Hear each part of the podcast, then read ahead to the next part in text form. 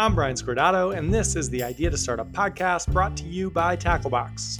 We accelerate ideas into real companies through the Tacklebox membership, and we think through startup strategy every Wednesday on the Idea to Startup podcast. You're here because you're thinking about an idea, or you're ready to launch something, or you already launched something and you're running full steam ahead. We're here to help with the counterintuitive stuff. On to it. Today, we'll talk through the second part of our series on methods that'll help you be different and build something unique. Last week, we talked about the personal Venn diagram method. This week, we'll talk about the problems and opportunities method.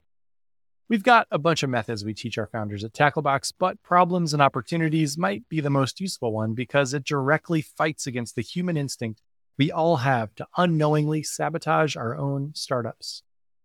For lots of our founders, just learning about problems and opportunities is like turning the lights on. Before probs and ops, as we call it, their startup trudged along. Afterwards, it galloped. You might have noticed that I changed the title of the series from How to Be Different. I did this because when I saw How to Be Different pop up on Spotify, it felt too much like an accusation, like I was lecturing you after you failed a social studies test in eighth grade. And that is no fun, especially this time of year. I know lots of you are on vacation. If your decision is to listen to someone tell you you've got to be different, or fire up some pop secret and watch Feast of the Seven Fishes on Netflix, you're spending a tight hour 49 learning about bacala and salted cod. People will do just about anything to avoid discomfort, and being told you have to be different is uncomfortable. Editor's note I'd give Feast of the Seven Fishes a 7.6 out of 10 on the Christmas movie scale, nestled right below the holiday and right above the family stone. So, this is the second episode in the Methods series.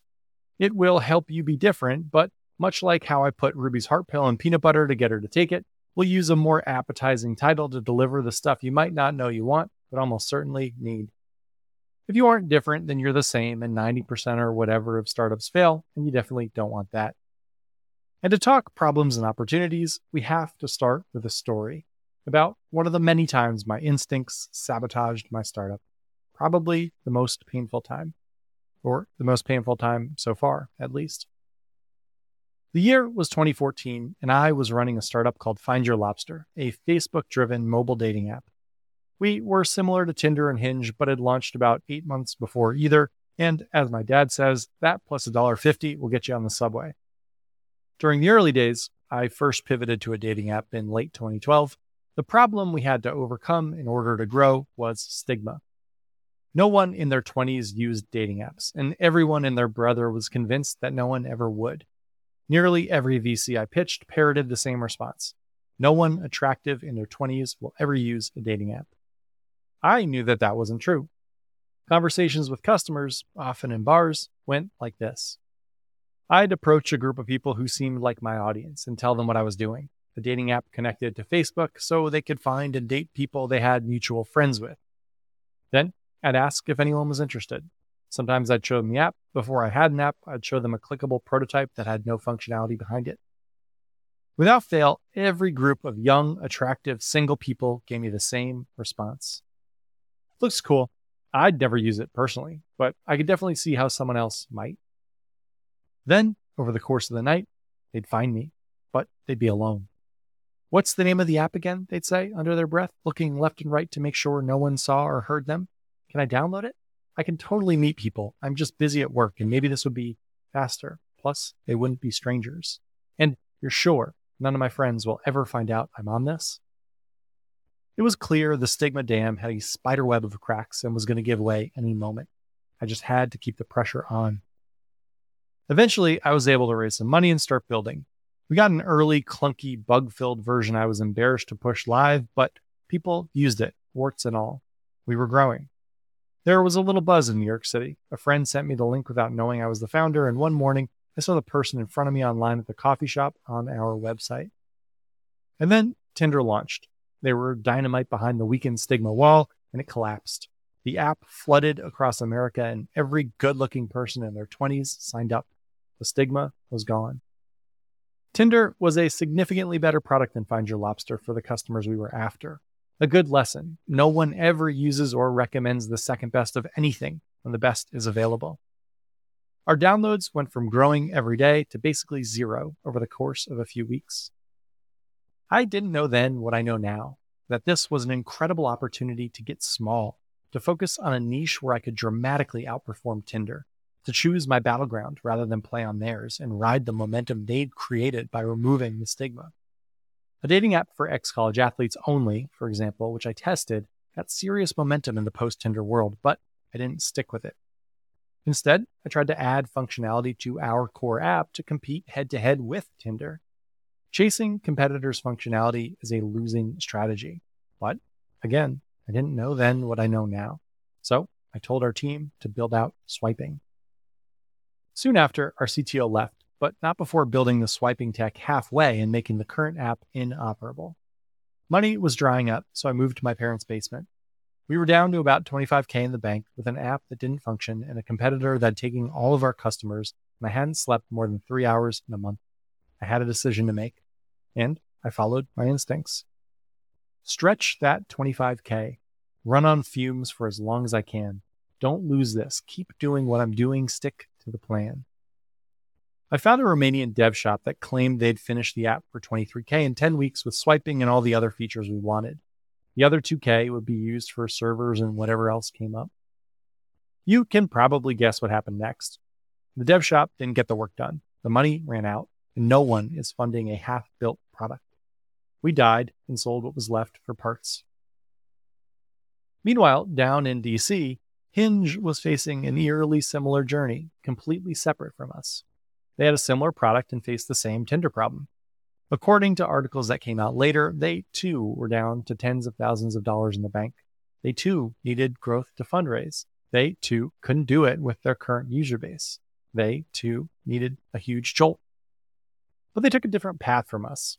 They had bugs just like we did, but they were able to remove features and buckle down to get to the bare bones app that was usable as fast as humanly possible. Then they spent their last 25K on party. They got sponsors and paid for a famous event space and booze and a super popular DJ. They got press for the party and spread the word through guerrilla marketing. And thousands of people showed up. Each one downloaded the app on entry, and then after the party, they each got an email saying they could beat everyone else that they'd seen at the party on the app. There was a massive spike in usage, which showed the hockey stick growth that VCs need to see and led to a few million dollars of investment. And now Hinge is worth whatever it's worth, and Find Your Lobster is an anecdote in a podcast. For the majority of things in your life, the best route will be to solve problems. Something's broken, spend the time to fix it. Got a bunch of emails, go through and respond to them. This will create iterative, consistent gains. Being reactive keeps the status quo. But for startups, this type of progress is a disaster. The status quo is a disaster. And I'm not just talking about startups that want to be venture backed any type of business, even a business that has no interest in hyper growth or funding and wants to be bootstrapped and profitable and stay under five employees, still needs to get early asymmetric progress. You need something to pay off 100x relative to the effort or resources committed to it. You need an hour of work to equal 100 hours of output a couple of times somehow, or you'll never get up and over the first step. You'll never get to any sort of escape velocity that can support a business. Our brains were not programmed to think like this. They exist to mitigate risk, to focus on the floor, the worst thing that can happen, and to ignore the ceiling, the best thing that can happen. If the party failed, Hinge might have been in trouble, but if it succeeded, it would turn 25K into a few million dollars of runway. There was no way to get to that result by just plugging along, putting out little fires. Asymmetric returns never come from normal actions in the startup world. And, as we'll explore, Failure in that scenario was actually pretty unlikely. Most bets don't have the downside people assume. We're coming out with a line of idea to startup mugs, and the very first one says humans overestimate potential downside, underestimate potential upside. Yeah, they're nerdy. They're kind of cool. Thinking like this is extraordinarily hard. Even if you want to, what is an opportunity? Should you just throw a 25K party then? Editor's note no. So, what are good bets to take? How do you find them? Today, we'll talk about how to reprogram your brain to identify them, to be creative with your opportunities. We'll give you a few examples to help you along the way and a way to stay accountable to the whole process. And we'll start with a to do list monster. After a little smooth jazz. Tacklebox is an accelerator for people with ideas and full time jobs. If you aren't sure what to do next, we've got a step by step process that's helped people build tons of businesses worth lots of money. It's got 25 hours of content, examples, and templates organized into a tight seven block path. If you get stuck and need feedback, I meet with founders every other week to organize sprints and help with tactics and approach. If you get lonely, we've got a bunch of other founders building alongside you. They're talented and driven and all an absolute delight. If that's interesting, apply at gettacklebox.com and to sweeten it, code HOLIDAY gets you 50% off your first month for the next couple of weeks. Back to it. The to do list monster. There are two difficult parts of the problems and opportunities method. First is identifying potential opportunities, and second is making the time to execute on them. We'll start with identification. My favorite approach for coming up with opportunities is what I call the to do list monster. It's straightforward, but hard. Here is how it works. Start by looking at your to do list. Then think of things that, if they worked, could make the entire list irrelevant. Here's what I mean. At Find Your Lobster, my to do list was filled with things like respond to developers' questions on X, Y, and Z, and think up copy for FAQs, and tweak the deck, and reach out to investors, and answer customer emails, and a bunch of other things. There were so many little fires that I spent all my time putting them all out. I wouldn't even say I made incremental gains each day. It more felt like I was treading water until I couldn't handle treading water anymore and I drowned. Most to do lists will drown your startup. I visualize the to do list monster as an actual monster, Sullivan from Monsters Inc., actually. And I think about him looking at that giant, never ending list of annoying but predictable things and eating it. What's the thing that, if it worked, would make everything else obsolete? To answer that, the first big thing to identify is what the point of everything on your list actually is. What are you building towards? What's the next step on your entrepreneurial staircase? For me at Find Your Lobster, I wanted to benefit from network effects. We needed thousands of users in New York City for the app to reach its potential, and since it was free, that meant we needed to raise a few million dollars to do it. That was a step. To do that, we needed to show investors we were already growing at the speed that made network effects inevitable. Nobody wants to fund you to help you figure out how to grow. They want you to be well on your way to succeeding with or without them. Then they cling on for the ride. That de risks it. So, user growth was the only thing that mattered. I should have been looking at my to do list and asking one question What are the bets I can make that, if they work, become a massive shortcut to fast user growth? Unfortunately, I never thought like that, but Hinge did. Throwing a party is a true to do list monster because if that party gets you thousands of new users, that kickstarts growth. And along with some press, you're going to be 100x more likely to raise than you were before the party. I'll give another example because I think examples are helpful to get the wheels turning. Daina Trout, founder of Health-Ade Kombucha, you've seen it, it's the one of the shampoo bottle with an anchor on it, was down to 20K or so in the bank during the very early days, and the business was slowly fading away. She probably could have made that 20K last a few more months until the company eventually died. Instead, she created a competition and put up ads for it on Craigslist. She invited salespeople to work with her for a month to try to sell kombucha wholesale to grocery stores and health food stores and schools and wherever else. They didn't have to do it full time, and she would give them enormous commissions on whatever they sold. Also, the winner at the end of the month long contest would get 20K, the last 20K in the bank. Nearly 20 people responded and they sold the crap out of her kombucha for a month. And the one who won ended up keeping the 20K and came on full time. The others kept their big commissions and went on with their life. But Health-Ade had created tons of relationships during the month and moved an enormous amount of product, all for 20K.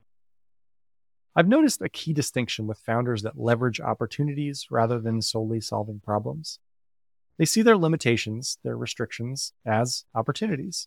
In the words of Ryan Holiday, the obstacle is the way. If you've only got 20K left, that's not a limitation, it's an opportunity.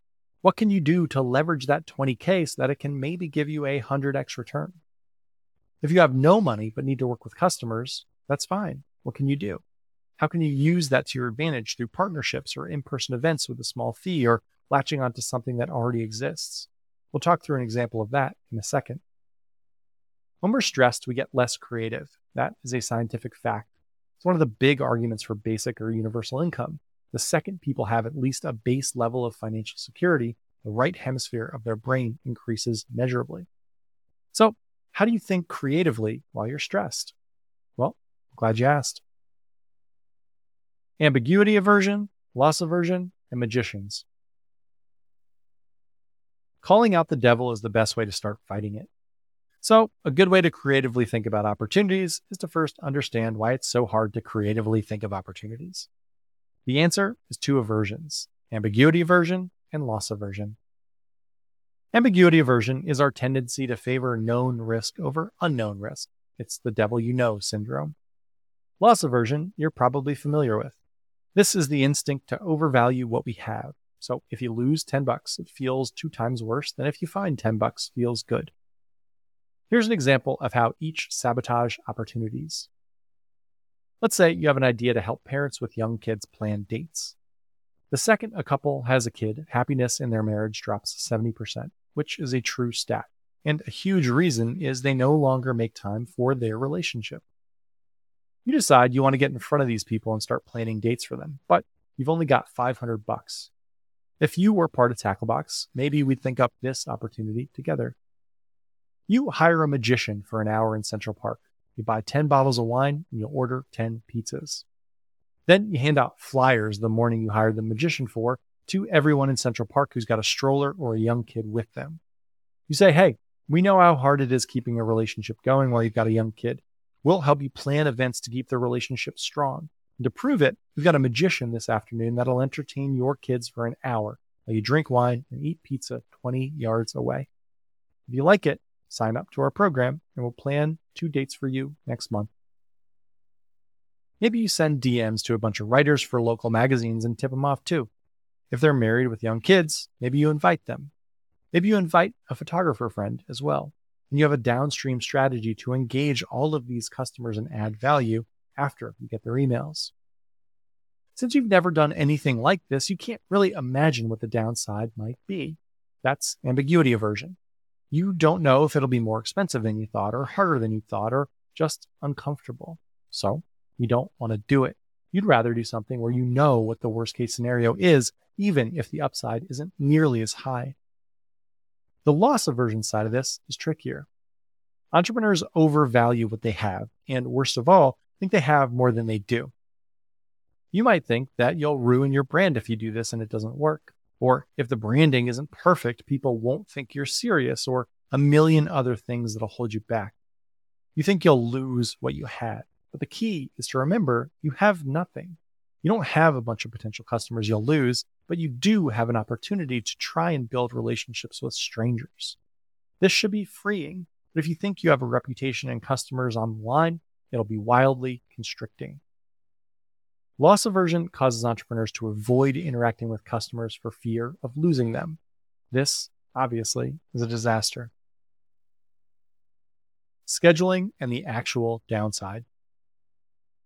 Now that you know about problems and opportunities, how do you implement it? Back to our day one app from last week. The problems and opportunities method is an exercise in reflection. Create a prompt in your day one app for Sundays to look back at your week and think about exactly what you did. Were you solving problems or chasing opportunities? Were you optimizing for the floor or maximizing your ceiling? Then create a prompt to look at your to do list and spend 20 minutes thinking up the monster. What, if it worked, could make everything on the list obsolete? What could eat all of your tasks? And the final prompt what's the actual downside risk? What actually happens if it doesn't work? Let's think about Hinge's party. What was the real risk? Sure, no one could have shown up and you'd be out your final 25K, but that was really unlikely. It was a free party in DC with a popular DJ and booze. Worst case was realistically that only a few hundred people showed up instead of the thousands that actually did. But the party also got them a bunch of press, which they couldn't have gotten any other way. There was nothing interesting about a random dating app. There was a lot interesting about a free party. It's rare, it gets clicked, so it gets covered. I don't know the numbers, but I remember seeing press about the party as it happened while I was in New York. They probably got hundreds of thousands of eyeballs on the stories which led to the app, which, again, they couldn't have possibly bought with 25K of ads. So the worst case was still way better than any other strategy. The two aversions make you think things could go really wrong, but they couldn't. And for and Kombucha, what was the real risk of the sales contest strategy? That no one sold any kombucha? Well, wouldn't that just confirm there wasn't actually a market there and they would be able to move on to something else? The real risk always is the status quo. To keep solving problems, making iterative progress, staying inside the lanes that take you to the place most startup roads lead failure and a job interview at Deloitte. The end. Here's what I'd do if I were you I'd take the next 30 minutes while this is fresh in your head and come up with a few potential opportunities for your startup idea. Schedule 30 minutes later this week if you can't do it right now. Start by thinking about your to do list and zooming out.